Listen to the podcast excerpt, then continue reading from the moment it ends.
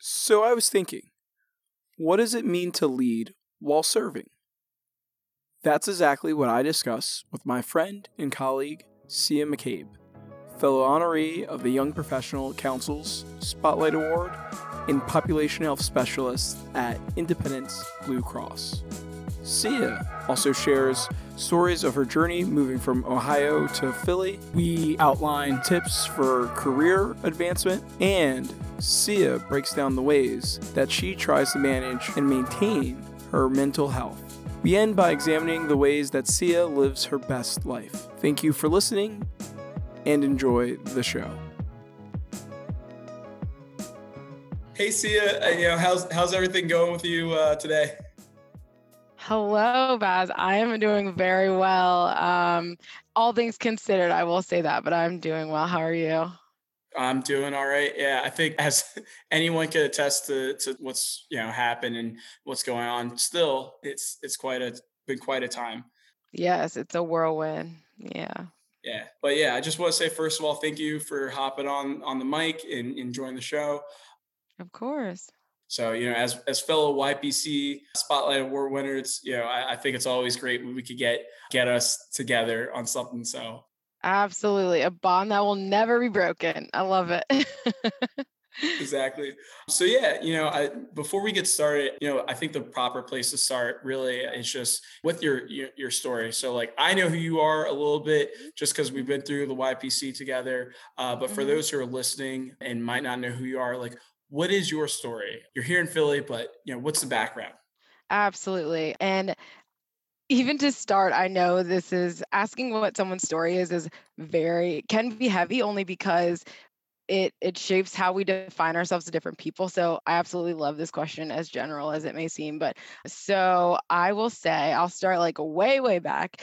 But my parents, I'm first generation, I guess, American. My parents are from Liberia. My dad came to college here and went back and forth. My mom moved here about 30 something years ago and they settled in Ohio, and that's where I was born. So grew up in Columbus, Ohio, decided to go to the University of Cincinnati for undergrad. Kind of didn't know what I wanted to do there. I will say I do think it's kind of crazy to ask kids 17, 18, what they want to do for the rest of their lives and then pay thousands of dollars to do so almost, you know what I mean? So, I started off as like a biomed. I went to undecided for a little bit. I settled with psychology knowing I wanted to go to grad school. So did some internships at hospitals, talked to some folks. I think that's the one thing, I've always been a networker. So I spoke with some folks who were doing healthcare administration. I heard nothing about the field. My mom's a nurse, so she was pushing for that. My dad's an engineer. He was pushing for that. I'm terrible at math. I don't particularly love to see people in super vulnerable positions. It makes me really sad. So I knew I couldn't be a nurse. People, nurses and doctors absolutely have a heart for it, and they're wonderful. But so healthcare administration was a way that I could use my relationship building skills, what I didn't know at the time, like business, quote unquote, business acumen to pursue a career in the healthcare space. So I went to Xavier University for grad school because they offered a dual degree program. So I got a master's in healthcare administration and business. And that summer I decided they encourage you to do an internship. And I figured that was my one time to get out of Ohio for just a little bit. And I came to Philly and did an internship at the Children's Hospital. Oh, wow. Okay. So CHOP. Yep. And it was awesome. I loved the summer in Philly, like all the festivals. And I just explored the city, like walking around, all the music. It was so much fun. And at the time I had a cousin my age who lived here. So I hung out with him, which was great. And when I was applying to administrative fellowships were the last part of my graduate degree. So I applied to places in Ohio, ended up getting a job here with Mercy Health, that's now Trinity Health. And decided that, since I'm moving to Philly, completely new place. So by the time I moved back, my cousin had left.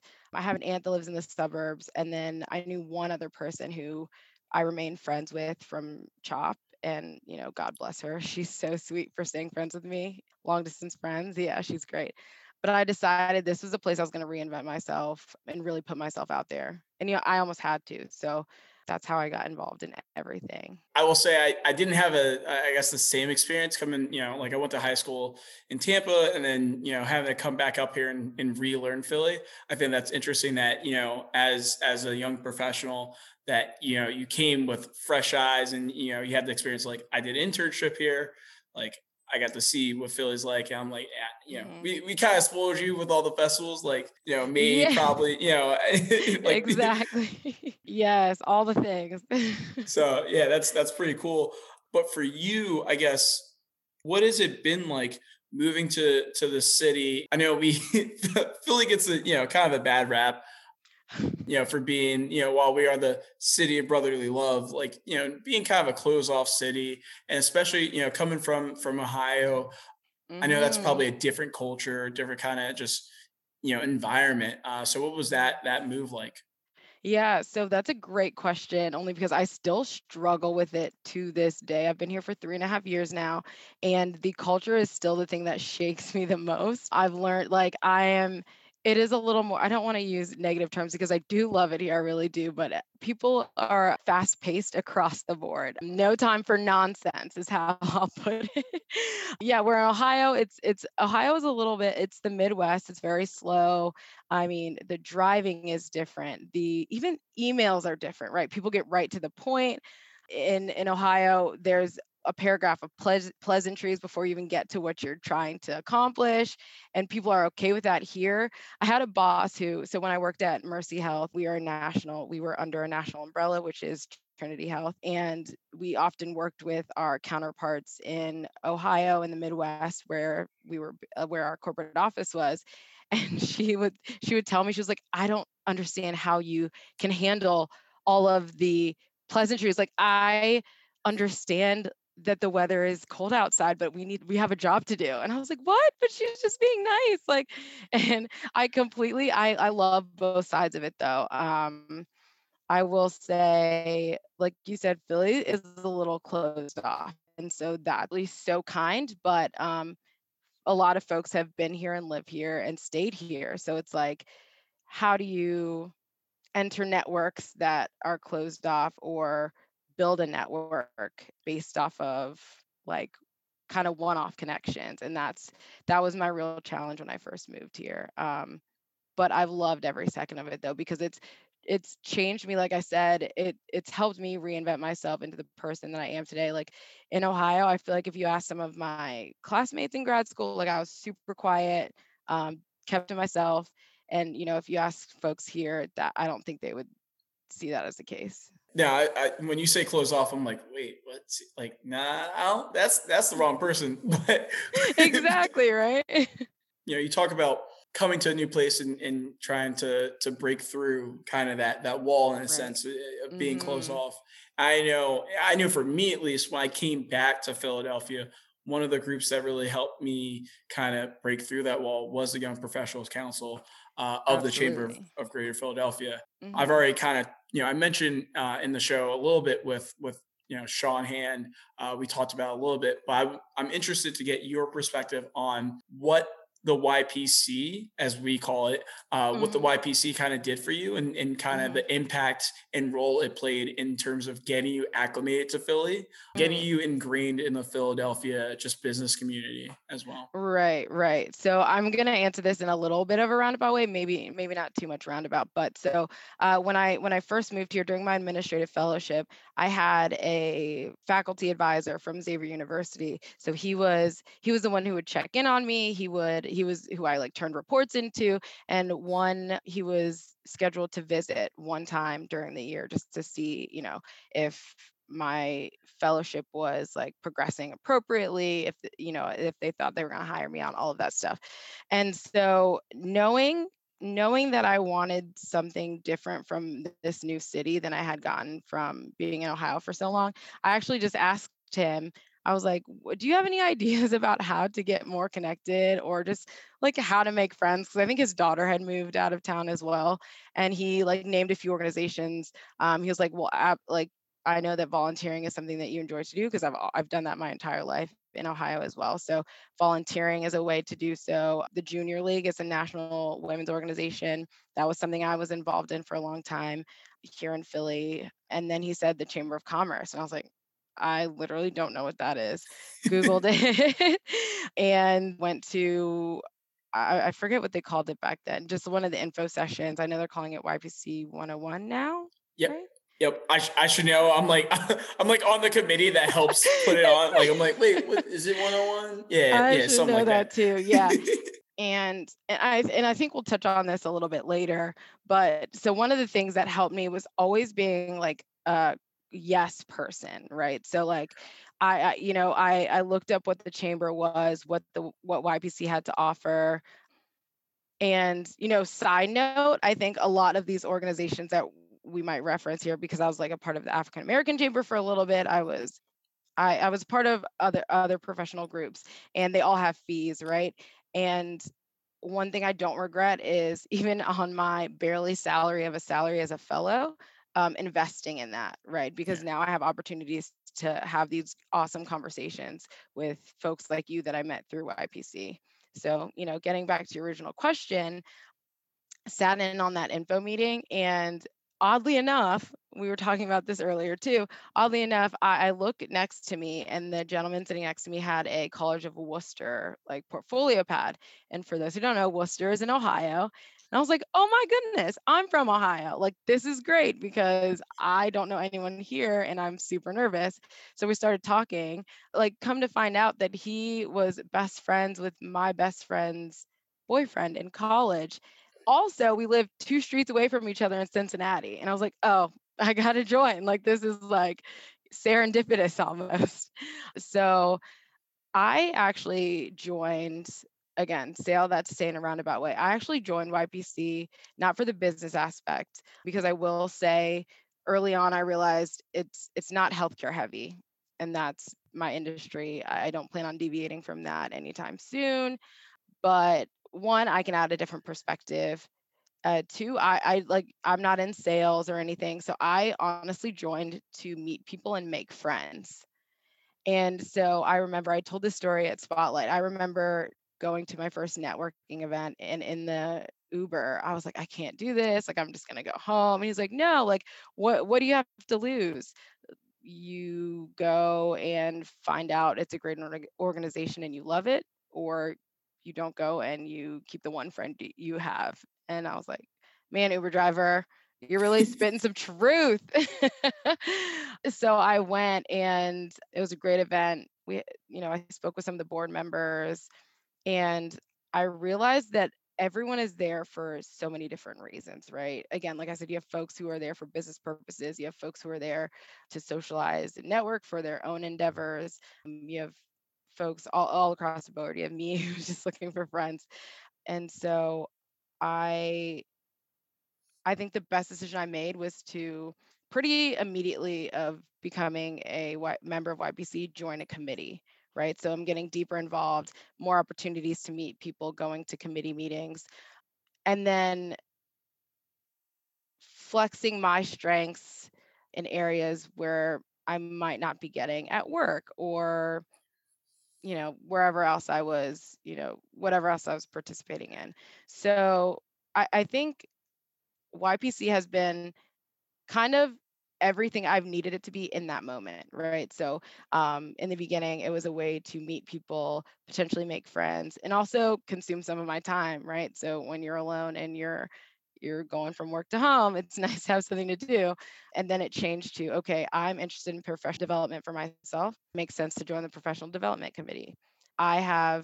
I've gotten so much out of that the next step for me, and, you know, I was very fortunate to become a board member, right? So, and now I'm learning and seeing the inner workings of the, you know, YPC, of the chamber, and getting additional opportunities to network at very high levels. So it's honestly been the best for me, and I'm so grateful for the experience.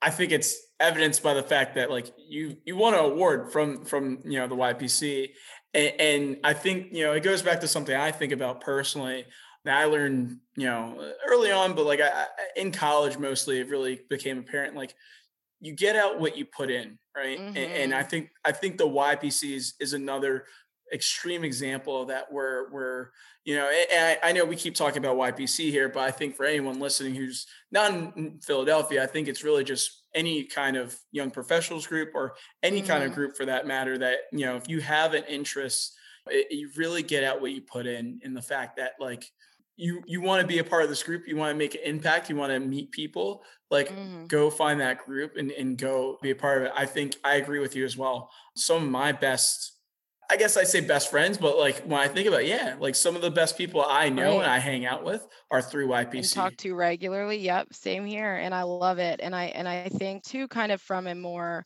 because I think what will resonate with everyone, you know, who's listening is that, you know, outside of relationships, like social relationships, I think, you know, as professionals at any level, we are trying to set ourselves up to be successful.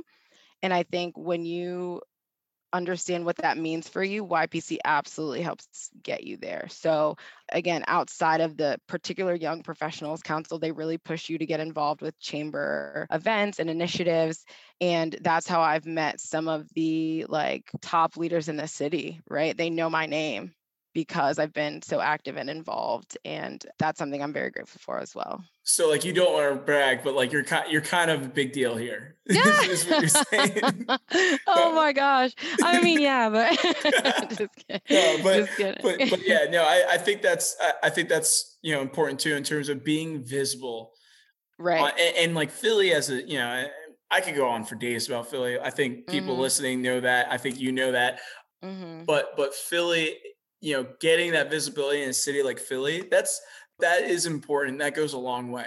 And speaking of visibility in Philly, you know, you've recently, you know, got a new role. It's still in healthcare, like you mentioned. You know, I don't know if I'm allowed to say your employer's name on the air, but I don't know. That's up to you.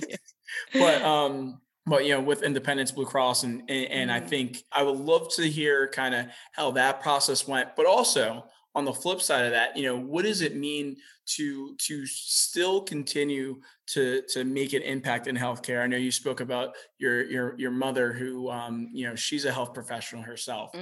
So what does that mean to you, and kind of why is that important?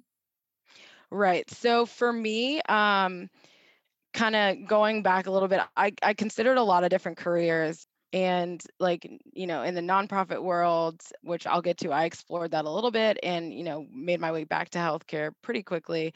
But none of them made as much sense as healthcare to me, right? So, and to be honest, I can't even explain it. It's not, and I wouldn't even say it's profound. I enjoy helping underserved populations. So that's what I do at Independence Blue Cross. So, and it's what I did at Mercy Health. So we, as you know, in the population health world, we figure out how to improve access to care, how to improve quality of care, and all of that. So it's really taking that servant leadership piece that I'm very passionate about and marrying it with like business and program management, project management. Like there's so many different aspects that go into running a hospital.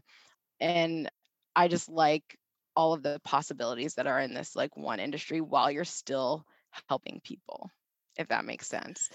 That does. That's that, you know, keying on, you said servant leader within the industry. I think that's really cool. I would love to hear more about that, because I think I hear people say it and I'm just like, how servant leader, like how can you lead and serve? Like, I don't know. I personally don't necessarily subscribe to that. But, you know, people do call me kind of a scumbag, so like I get it. but I would love to hear. Oh my gosh. Yeah. So the concept the nomenclature sounds counterintuitive, right? So, like, yeah, how can you serve and lead? But I think that how you can serve and lead is always doing something. And this is personal, right? Like I don't have the true answer, but it's always doing something for the greater good, I think, is servant leadership, right? So a lot of times servant leadership can present itself in what we do for YPC, right? I think you might be a servant leader and you just don't know. For example, like, you know, all of the things that we do for YPC is outside of our job. We're not getting paid. While it's serving me, I'm also serving others. I know that I'll use my professional development. You know, when I was on that committee, I have a passion for growing and understanding and what areas I can grow, connecting with people who can help with that growth. And that's what that PD committee does. And so, you know, using my time and effort and energy and ideas to sit on that committee and make it great is how I'm serving, but in a somewhat leadership capacity, right? So I would say being on a committee is leadership, because you're not just general body, you know, YPC member, you're committing more of your time, energy, and effort. To me, that's servant leadership, right? So maybe that's smaller scale, while servant leadership also can present itself in like finance, what we call at Mercy, like stewardship, like making sure you're allocating funds appropriately. Like it looks very different. I think, you know, when you're not seeing it, right? You know, when someone is a leader, but they're, you know, they're making all the decisions for their benefit. Doing stuff for the wrong reasons, kind of, right? You could say. I never thought of myself as a steward leader, so you know, maybe I'll that's something to take away from it. In terms of how you go. Yeah, hey, I got my gold star for the day. You know, going off of that though, to connect that back to you know, career development, because I think that's so important, not just in general, like you know, being millennial, like. Mm-hmm. You know, 2008, now this, for just anyone out there who's kind of, you know, they're trying to piece together their career and look for the next step. It seems like being a steward leader is something that could help you progress in your career. And absolutely. I'm sure you could talk about this, but I would love to hear whether it is being a steward leader or maybe there's something else out there. You know, I would love to hear your secret or your thoughts about how do you advance? Like I know I have my own tips and tricks, but I'd love to hear from your perspective. So I love this question, because this is something that I had to recently not come to terms with, but really understand all of the work that I put in the last 2.5 years. So I will say, giving a little bit more of my background. So I was working at Mercy Health System. I was there for 2 years. So once as a fellow, got hired on as a project lead. Really loved that role. And I was within Mercy, I was doing a lot of things outside of my role, which again, I think is steward leadership, right? So they had no talks of any diversity, equity, and inclusion work. So I reached out to our corporate office in Michigan and helped get that conversation started at Mercy. You know, led a team of senior leaders. And that was solely because I was passionate about that area, right? I was seeing there was a deficiency somewhere and I went for it. I got an opportunity to work with, through actually a chamber connection, he introduced me to a woman who was creating a nonprofit in Kensington called the Equity Project.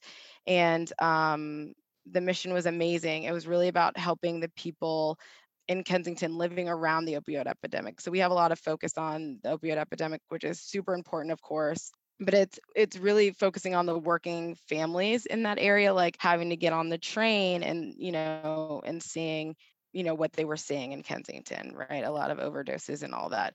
So how do we help them live their best life in a way? So I loved that. And I guess what I'm getting at is that if you do things in a very genuine manner, using passion in a genuine manner will get you to where you want to go. If I can explain that a little more, like in my very short career, I'm definitely an early career. So I graduated in 2018 and have been working since, or 2017, I guess. I've always moved with the intent that like, I'm not going to pursue anything unless it's something I'm passionate about, if I can help it, right? Sometimes we have to do things in our job that, you know, that we don't want to do. Hey, I'm trying to get this paycheck. Exactly. But I always try to move with the intent that like, this is also serving me. So it's going to help me be better in that way. And people notice that. Yeah. So like, I think people notice when there's a genuine, like, aura about you for the work that you're doing. Yeah, and enthusiasm. Yeah. Enthusiasm. Yeah. Great word. I just think back to my own career about some moves I made, and I'm like, oh yeah, that's why I did that. It was because I wasn't feeling enthusiastic, or I wasn't feeling the passion for it at that time. So, exactly. And I think it serves you to be true to your, and it's advice I've gotten from probably every mentor is that I've ever had, is that being genuine, enthusiastic, and true to yourself, which I mean falls under genuine, but just true to yourself and what you want to be doing. I think that always comes through. And I think that's what's gotten me and created the network that I have, because I hope, and I think that I've always been genuine with people I meet. You know, if it is a connection in which I am seeking something, it's always because I'm trying to establish my value as well. I think that's a big part that people miss in networking, is that like, it's absolutely fine to go out and get what you want and ask people to help you. But if you are not showing your value, it's going to be really hard. Yeah, that's a fair point. I think I want to say Alex Hillman, who I'm not sure if you're familiar. He's in the Philadelphia, kind of startup scene, and he's in the business scene as well. But you know, he just came out with a book, Tiny MBA, and you know, one of the things he talks about that is like radical generosity. And while I might be butchering kind of his intentions, in terms of the actual term itself, I think about that of like, if you act with generosity, other people are going to pick that up and they're going to want to help you even more. I think that I love that. Yeah. I think that goes back to what you're saying, you know, if you're acting with the fact of like, I'm passionate about helping other people, I'm passionate about this, and I'm passionate about, you know, whatever it is, it's like, that's, people are going to notice that. And they're going to say, hey, I want that person on my team to help me. Exactly. So I can help them. Exactly. I love the term radical generosity, because that's exact. Like again, in a very genuine way, it's not because I'm always seeking someone to help me. That's definitely not it at all. I think the other part is understanding the value of just building relationships around you, right? Just because we are people who need relationships. So I just think back to, sometimes it's absurd when I do it, but anytime anyone tells me anything at all, I'm like, oh, I know someone who can help you with that. Yeah. Right. So even if it's not me, I'm like, oh, I know a guy. And like, and I think people respond to that as well. Like that radical generosity. I love that term. That's great. You know, a colleague of mine, he used to joke around. He's like, you know, Baz, like, you seem like you're the guy. You just always know a guy. Like you're just the know a guy. Like, you know, I'm like, yeah, I got a guy. Yeah, I'm like, I'm the ultimate plug, man. Like that's what I like. You know, that's what I do. Like, absolutely, no, but, you got to be the plug. I love that. Yeah, but going off of that in terms of you know, passion and being generous and trying to give a lot of yourself, we've seen that. You know, we're kind of at our limits for some of us. You know, it's been a weird year. Yes. Mm-hmm. And when everything that's happened in this last year, I'm very intrigued to understand, you know, for you, like, what are some things that you've done to really protect your joy? Because I think, you know, in addition to climbing the career ladder to, you know, understanding and learning a new city and getting acclimated and making friends, I think that's a lot. That's awesome. Mm-hmm. But at the same time, that's so depleting. And so I'm curious that, you know, this podcast is about living your best life. So, I love this question. I've been waiting for this one. So just to, you know, reiterate the question, it's what do I do to find my joy or keep my joy? Or both? I mean, really both. I mean, if you, you know, if you have your joy already, you know, what are you doing to protect it? But if you haven't found your joy, what are the steps you're going through to find that? Yeah. So again, I'll go back a little bit in my history, because this is something that I really want to share with everyone, especially, you know, with social media, and we're seeing everyone that's so happy all the time. So towards the end of last year, I started really. Let me go back even further. So when I first moved here, joined the chamber, and just in general, in social and professional situations, I was, like I said, that yes person. And that is unbelievably draining, right? So, but at the time, it's what I needed, right? So it's what I needed to make connections. It's what I needed to meet people. It's what I needed to build those relationships. And so, you know, towards the end of last year, so that's coming up, that was, you know, about 2.5 years of saying yes all the time. I finally like hit a wall, And that wall involved a lot of things. So like physically drained, mentally drained. I started, questioning if I wasn't saying yes all the time, would these people, opportunities still be around, right? So I will say that, and I feel comfortable being completely honest. So I went down this better word rabbit hole with my mental health. And outside of like not just saying no to things, I just was not showing up day to day, like as myself, right? And I think that's so important to understand. Like there was a norm, whether it was draining or not. Now you've completely deviated from that norm. So what was the problem? I needed to figure out. And like normal things that back then brought me joy, because saying yes was great. Like I loved going to all the networking events and volunteering every weekend and after work and all of that. And that brought me joy at that time. But when I hit that wall, it was like nothing brought me joy, nothing. And that was, farther down that rabbit hole, and that like things that brought me joy weren't anymore. So if I don't have joy, or if I don't know what I'm doing, then what am I here for, right? I my first step was actually reaching out to my primary care doctor and kind of seeing what interventions she could take there. Looking for therapists, I think, is 100% really important. I think, whether or not you're feeling some type of way or not, I think having a therapist is extremely important. So those are kind of the steps I took to understand why I wasn't feeling that joy that you're talking about. And it was really sad, actually. I think I did lose a lot of relationships because of it, unfortunately, because relationships do take maintaining.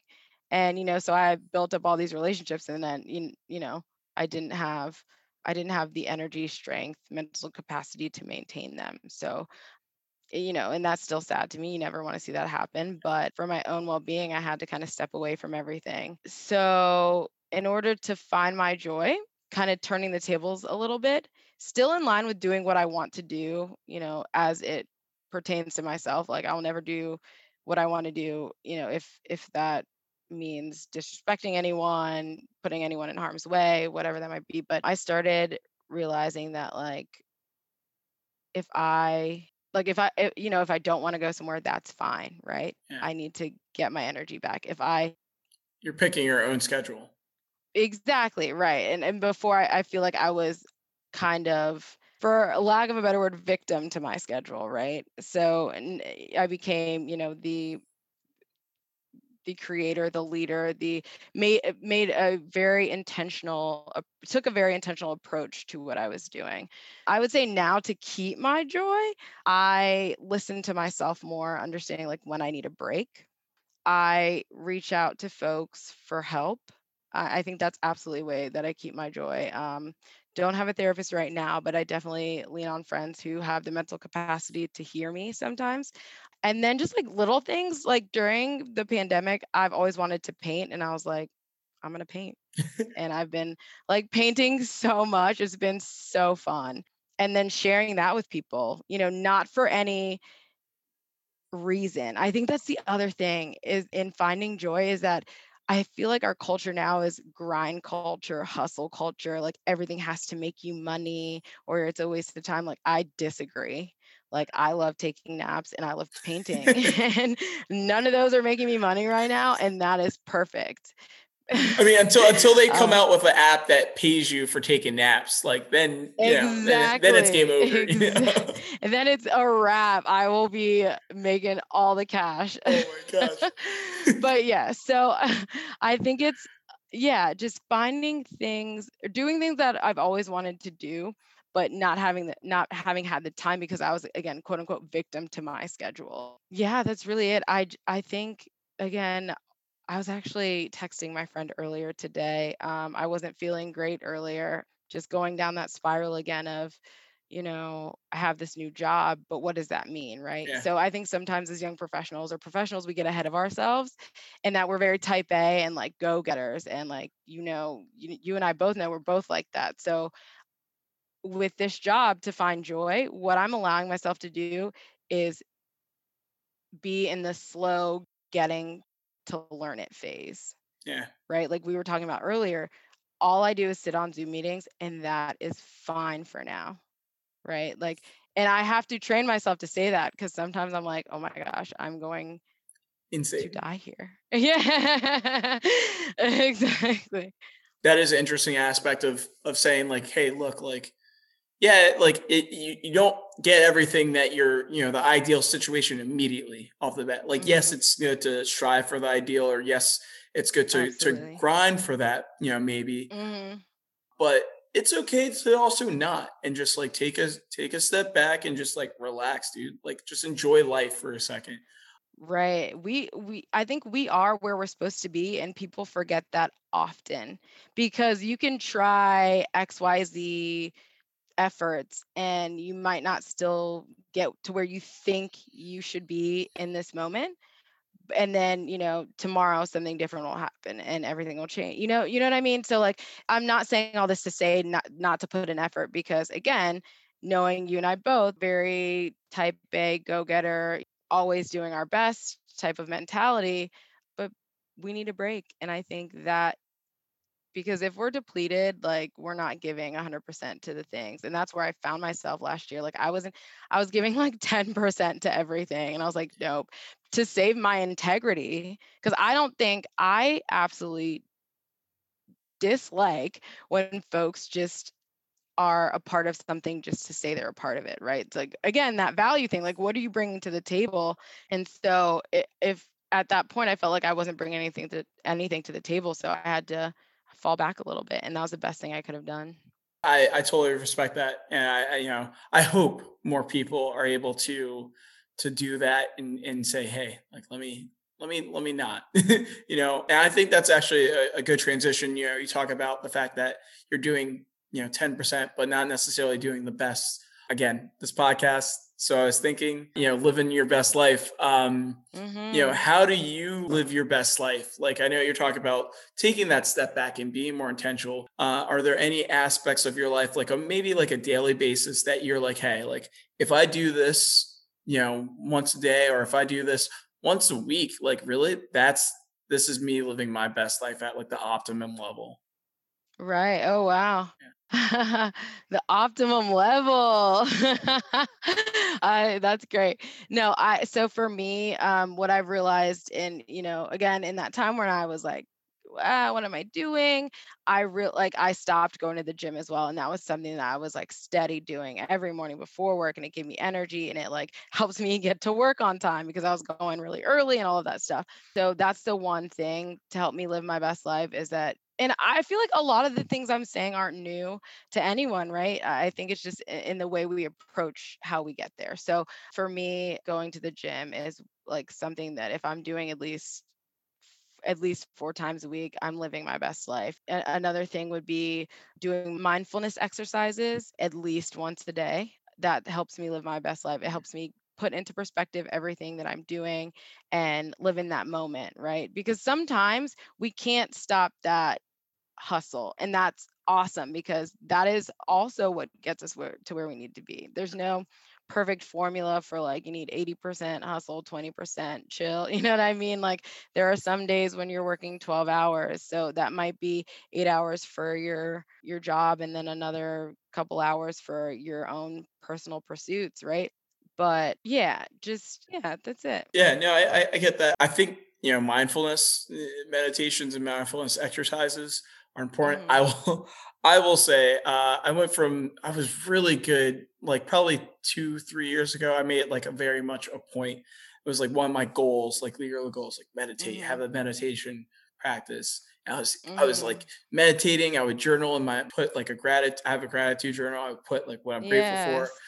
This year, and not even this year, but before this year, really, it's like, I don't know what happened. I think it was like the simple act of moving our office where like my morning routine has completely changed. And I'm like, oh my gosh. Yeah. So I'm either you or maybe some listeners out there, if you guys have like tips or something like that, I'm gonna need some, you know, cause that's something that's missing from my life. Like I realized like with social media and stuff, I just go through that. I'm like, oh yeah. Like, I wasn't being mindful about that at all. Like this morning I had breakfast and I was just like, did I just eat all that? Oh, like, yes, you know, like, yes, I feel that. And yeah, you can, it's so easy to get like lost in that. And I think the other thing to recognize, and I feel like all these things we're talking about, you know, when you say living your best life, that feeds into, if we're taking it back to like the professional world, that feeds into how you show up at work and how you show up in the things that you're doing. So like,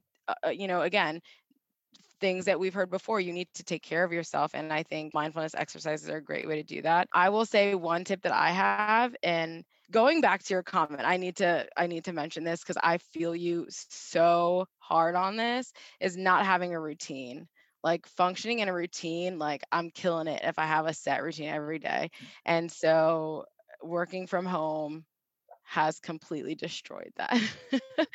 And so trying to find a new groove has been definitely difficult, as it is for everyone, I'm sure. So I used to have a mindfulness book at work that I now have at home since we're working from home. And so I'll read that on my couch instead of at my desk.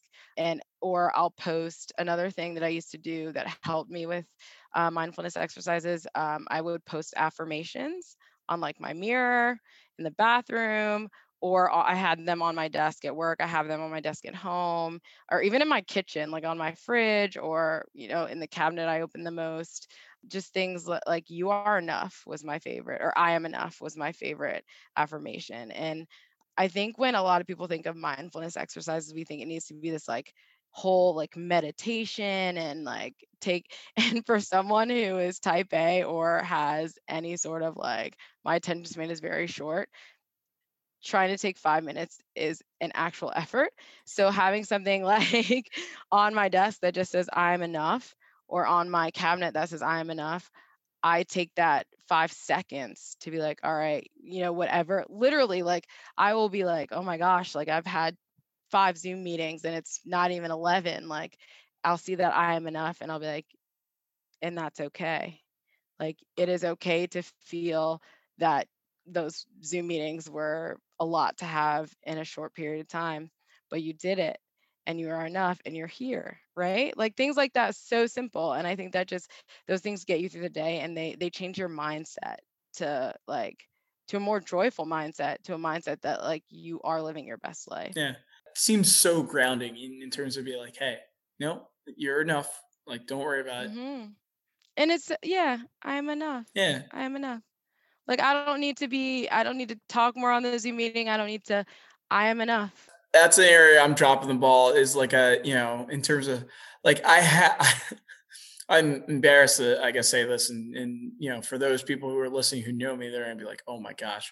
But like sometimes on my YouTube, I'll just throw on a video of just purely affirmations. And I'll, you know, while I'm in the shower, or, you know, while I'm like getting ready or eating breakfast, I'm like, I'm just having them. I'm just like, all right, I'm absorbing them. I might not be chanting them back or recounting them back. But I'm just like, all right, like let it flow in, let it just be there. Like at least maybe my subconscious is getting it, but so I get it. You know, flipping off of that into, I guess, another topic really, you know, what motivates you then? You know, like, you know, we talk about healthcare and we talk about being a steward leader and leading from that perspective. But, you know, is there anything else that we haven't mentioned where you're like, no, this is actually really why I do the things I do? Yes.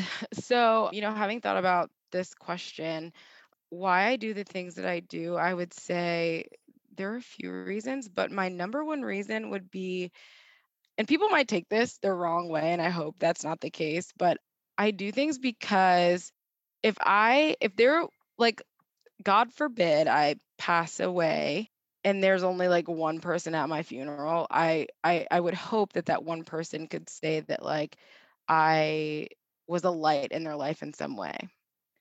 Right. So, and I say that people could take that the wrong way because it seems like I'm saying like, oh, I want clout and I want people to tell me I'm amazing. That's not it at all. I don't want clout. I'm not here by happenstance. I'm here, yes, because of effort I put in, but also because people cared enough, were kind enough to share their energy with me. And so I need to put out that same energy. I need to pay that forward, and I will be doing myself a disservice if I have not done that. And so I think that is like my driving motivation for most of the stuff that I do. It reminds me again of a conversation I had with Sean, and he was talking about how, the reason why he goes so hard, I guess, at work is because it was to make sure that he proves to the people that put their name on him that, he's really stepping up to the plate in that aspect. Absolutely. Yes. I feel that. Yeah. And I think, from my perspective too, it's like, and it's funny because I was thinking about this earlier today. I was just sitting there. I'm like, I hope, and this might sound weird to say out loud, but like, I hope when I, whenever that day does come and like, whenever, I do meet my demise, hopefully it's, like Drake, like I want to, an easy one, in a short death. Yeah. but I hope people could love the Drake quote. Yeah.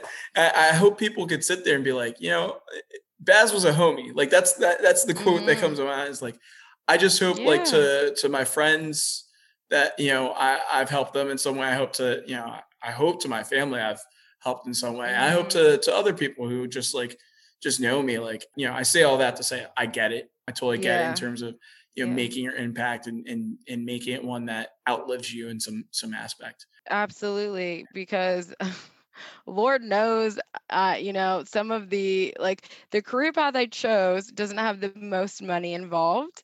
And even if it did, the legacy that I would want to leave is one that, goes beyond that. Right. So it can touch what you do at work, but a lot of times it's going to be like, what did she stand for, and was she like true to that from the beginning to the end? And so that's what keeps me focused and motivated. And again, like some of these concepts, like they sound very isolated or siloed in that, like it might seem like I'm talking about volunteering, but that goes to anything. Like I was actually talking to Rob Wunderling. I had the opportunity to meet with him like a while ago. And I was like, oh my gosh, this is amazing. He's the CEO of the Chamber. And we were talking about this and he asked me the same question. And my answer was the same. But like the example I gave to the CEO of the Chamber was that like, if my dog shits on the street, I'm going to pick it up, because if anybody, is watching, it's like, she is a good neighbor, and that's it. It literally is something that simple, right? So yeah, I that's just really important to me, like being a good neighbor, a good friend, a good person, and using that as a way to, and again, I think that shows, in your career, it's a very genuine way to approach, and people like that. I will say, when you said like a good neighbor, I'm not gonna lie, the State Farm guy came in my head, but I was like, the jiggle, no, I kind of look like him right now with my haircut. Yeah. Oh man. But no, I think that's a great way to live. I think, I hope I can also aspire to live life like that. On the flip side of that, I know I've said flip side net like 4 times now, get a little meta here. Keep flipping it. Yeah. But what keeps you up at night?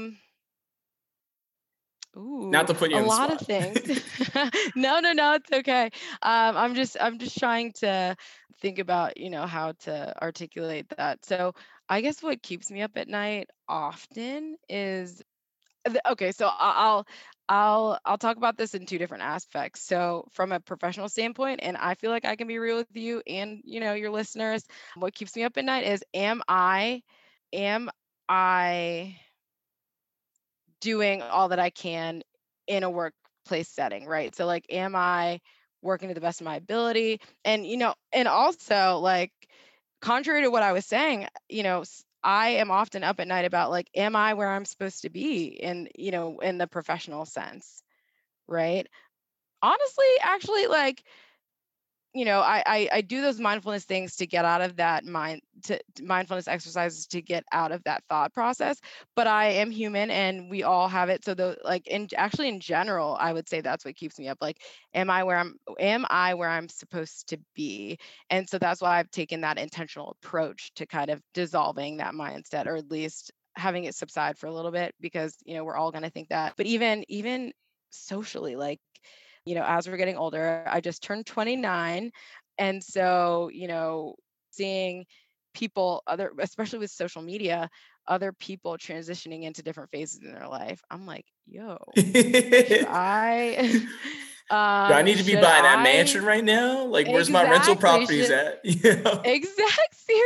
I'm like, I should have flipped 5 houses by now. I should own my home. I should be married with 3 kids already. Like, all of these things. But what I do know is that, again, like I said earlier, like, I'm where I'm supposed to be. And so, like, although I stay up at night about that, like, I honestly, a lot of self-reflection too, because I'm like, could I handle a kid right now? Absolutely not. Absolutely not. I still eat Cheerios for dinner because I forgot to go to the grocery store. Like, no, I have fur babies. Like, I have a dog and a cat, and like, they're good. But, you know, outside of that, like, you know, I'm cool on that right now. Like, am I where I should be in my career?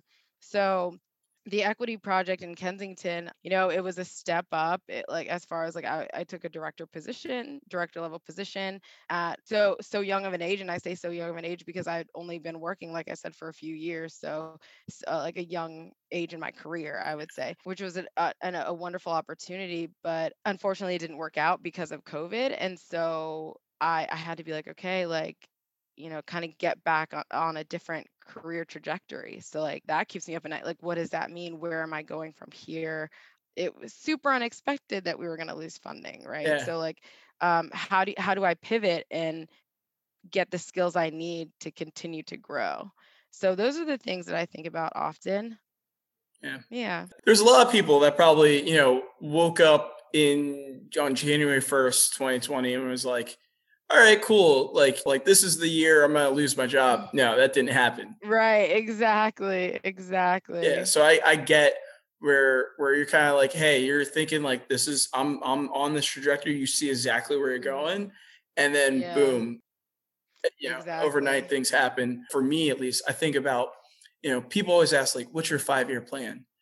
And I find that personally one of the hardest questions to answer. 'Cause like, half the time, I don't know what I'm going to do later tonight, let alone next year, let alone 5 years. And it's like as we've seen this year, anything can happen. So I get that. Right. And, you know, I think back also to Zoe, you know, friend of ours, and, you know, I've had her on the show as well. And she talked about career FOMO and the, you know, it is a thing. And it's just, you know, that fear of missing out of like, hey, like, I should be doing this in my career. I should be doing that. And that exact feeling. Right. And like, I know she talked about where she said, you know, like, hey, like, no, I can't get wrapped into that, because then I'm going to start doing things that aren't the things I want to do, which, you know, goes back to what you were saying about being passionate and using that to drive your career. So exactly. When you start feeding into that, those thoughts, you start making moves that just aren't you. And then again, that people can tell, and it shows up in your work,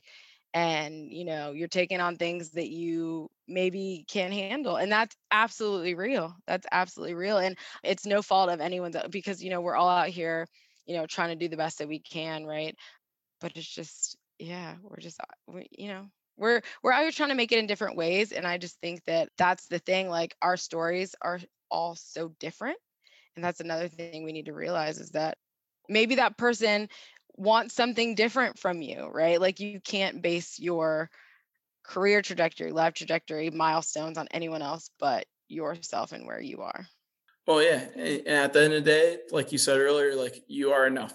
So you are enough. Yes. Getting those affirmations in. Exactly. Well, I'm curious, you know, if you had anything that we didn't necessarily discuss yet that you're like, hey, if we end this episode, you know, I don't get this off my chest, like, I'm going to burn the whole thing down. So I would love, so if you had like one thing, like, hey, like, this is, you know, I got to teach the kids out here, teach the kids. Yes. So nothing that we didn't touch on, but I do want to stress the point of, especially for my Black and brown and other people of color, but everyone who's listening, like, mental health is so important, and getting help for it is crucial. I still struggle with it every day. But having identified that that's what I'm struggling with, because now that I, like, when I think about, you know, what I know about like depression and anxiety right now, and I think about different work scenarios, different scenarios that happen in college with, you know, social situations, and even back in high school, I'm like, yeah, I probably needed help back then. You know, there are stigmas, I know, you know, my parents are African, they're foreign, like mental health is not something that you talk about. So it's just like, I did it, why can't you? And it's nothing disparaging, you know, towards my parents. I love them very much. Again, without them, I would not be anywhere, obviously, but just like, be kind to yourself, be gracious, and like, do not be afraid to ask for help. Like, because especially during, you know, this pandemic, that is real. And we're not out here trying to lose anyone. I'm here, Baz is here. Hey. Hey. So yeah, that would be my one. Like, I just need to stress that again, just from personal experience, from, you know, hearing stories of friends and family, and just like, you know, reading some of the articles that are out there right now about people struggling during the pandemic. But just in general, man, take care of your brain, your mind, all of that. That's so important. I think that's spot on, especially as we get into, well, we're recording this now in November. I think mm-hmm. I don't know, it's like the 18th. Yeah. You know, the days are getting shorter. The nights are getting longer. You know, I don't know about you being in Ohio, but, you know, coming from Florida back up, sad season is real. All right. It is real. Yeah. So I don't know if you need to buy a, you know, they call them a happy lamp or a glad light. Okay. Yeah. You know, I might put some links in the description. But yeah, that's a great idea. But yeah, I take care. You know, I think back to Marshawn Lynch quote, and I probably mentioned before, but like, he's just like, hey, take care of your mentals, you know, like, mm-hmm. you know, also take care of your chicken, take care of your physicals. But like, just mm-hmm. take care of your mind, and, yes. and if you need help, I think, yeah, just, you know, reach out. Like, yeah. No one's going to judge you. No one's going to, you know, you're not bad. You're not different. Like a lot of, like, I would say, as we have seen, probably would say the majority of people face mental health challenges. And so you're actually in the majority, you're the normal mm-hmm. one. Right. You know, unless you're like American Psycho out here, like Christian Bale, you know, just like going at it. Oh my gosh. But no, seriously, please reach out. I think that's a great message to end on. You know, thank you, Sia, you know, for just your dropping gems on them. I realize, you know, that, you know, not everyone has the privilege of being from the outside, coming into Philly to learn Philly and then learn to love it, really, as you seem to have, and really embrace it. And so I really appreciate everything you've done for the city, you've done for YPC, you've done for the chamber. You're just an all-star. And so I'm glad to, you know, share this experience with you and share your story with the people out there. So thank you. Yes, thank you for having me. I appreciate this platform and getting to have this conversation with you. You know, I'm in good company. You, sir, are an all-star. So thank you again for having me. Oh, thank you. Well, until next time, definitely catch up with you. Sounds good. All right.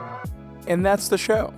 If you enjoyed this episode, be sure to leave a rating or review on Apple Podcasts or wherever you're listening. Also, be sure to tune in next time for our guest, Brenda Wynn, Manager of Retail and Economic Development with Philadelphia's Center City District. As always, remember to live, laugh, and learn.